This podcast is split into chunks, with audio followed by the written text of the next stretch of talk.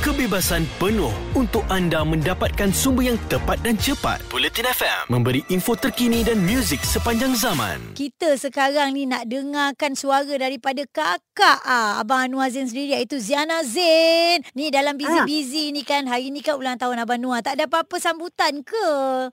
Eh, dia biasa lah. Kita tak payah sambut. Kawan-kawan dia sambut sebulan, dik. Yang Oh, oh, ya. penuh lah dalam peti ais tu.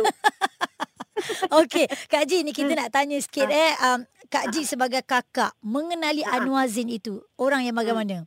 Ya Allah, orang dia sangat perfectionist. Orang dia professional.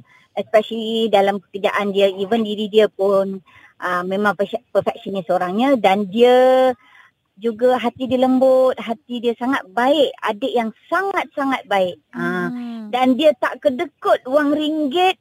Dia sangat tak kedekut. Walaupun kakak dia, adik-adik dia semua dah berkahwin, dah ada anak-anak, tetap kalau ada duit lebih tukang ada je baju selai ke, Alah. kasut ke.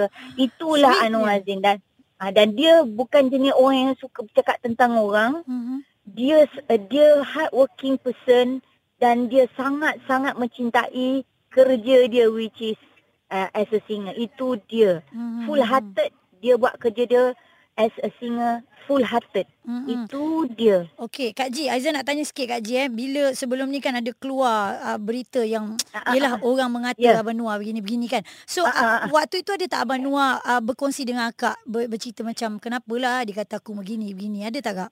oh tak ada kami yang dalam grup stewardess ni Ah, dan steward ni kami ada jadi masing-masing macam-macam lah cakap ya Allah Noah Hmm. Hai, jangan kita payah cakap apa-apa. Mungkin dia tu Allah tengah bagi dia dugaan. Kehidupan. Abang Noah cakap jawapan dia. Mhm. Dia kata setiap orang ada ada dugaan. Orang kaya dugaan dia macam ni. Ya. Orang ni macam ni. Jadi dia sedang diuji kata kata Abang Noah. Jadi Allahu kita Akbar. Hmm. doa yang baik-baik saja untuk diri dia dan dan dan dan kita. Dia kata dah dia kata Abang Noah kata dia maafkan sebab dia kata dia tak nak dia dia didakwa-dakwi kat atas. Dia kata biarlah antara orang tu dia dengan Tuhan dia Hmm. tapi antara dia kata antara aku dengan dengan sesiapa yang bercakap tu dia kata dia sentiasa maafkan dan dia dia Allahu kata Akbar. dia kata Hmm. dia tak nak dia tak nak bising-bising dan dia kalau boleh pun dia tak nak jumpa. Dia kata Mm-mm. that's it. Enough is uh, cukuplah di situ Ya, kata ya, dia. Kita betul. fikir baik-baik je Yom dia cakap. Mm-mm, mm-mm. Ah, Yom So, kata dia. ah, Ayolah. Kan itulah antara apa yang Kak Ziana mengenali jelah tentunya adik kan dah tahu kemuliaan hatinya. Mungkin ada apa-apa Hmm. ucapan daripada Kak Ziana untuk Abang Noah silakan. Uh, Along doakan semoga uh, Allah panjangkan umur. Allah sentiasa beri kesihatan baik. Sentiasa Allah beri rezeki yang melimpah ruah buat uh, buat adik, uh, buat Noah. Allah sentiasa memudahkan urusan dunia akhirat dia. And uh, please stay as who you are today with your, your good heart.